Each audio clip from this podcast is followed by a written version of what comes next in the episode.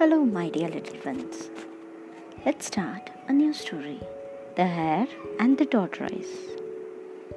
A tortoise one day met a hare who made fun of her. My, my, you move so slowly, you will never get far. The tortoise is upset by the hare's manner, said, Let's have a race and see who is faster. The hare laughed and said, You must be joking.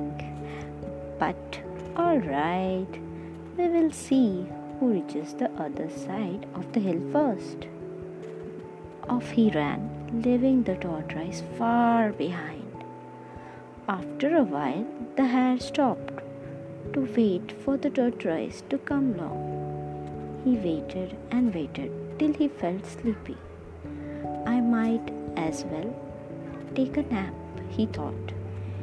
Even if she catches up with me, I can easily win the race. So he lay down under a shady tree and closed his eyes. When the tortoise passed the sleeping hare, she walked on slowly but steadily. By the time the hare woke up, the tortoise was near the fishing line. He ran as fast as he could, but he could not catch up with the tortoise. The moral of the story is slow and steady can win the race.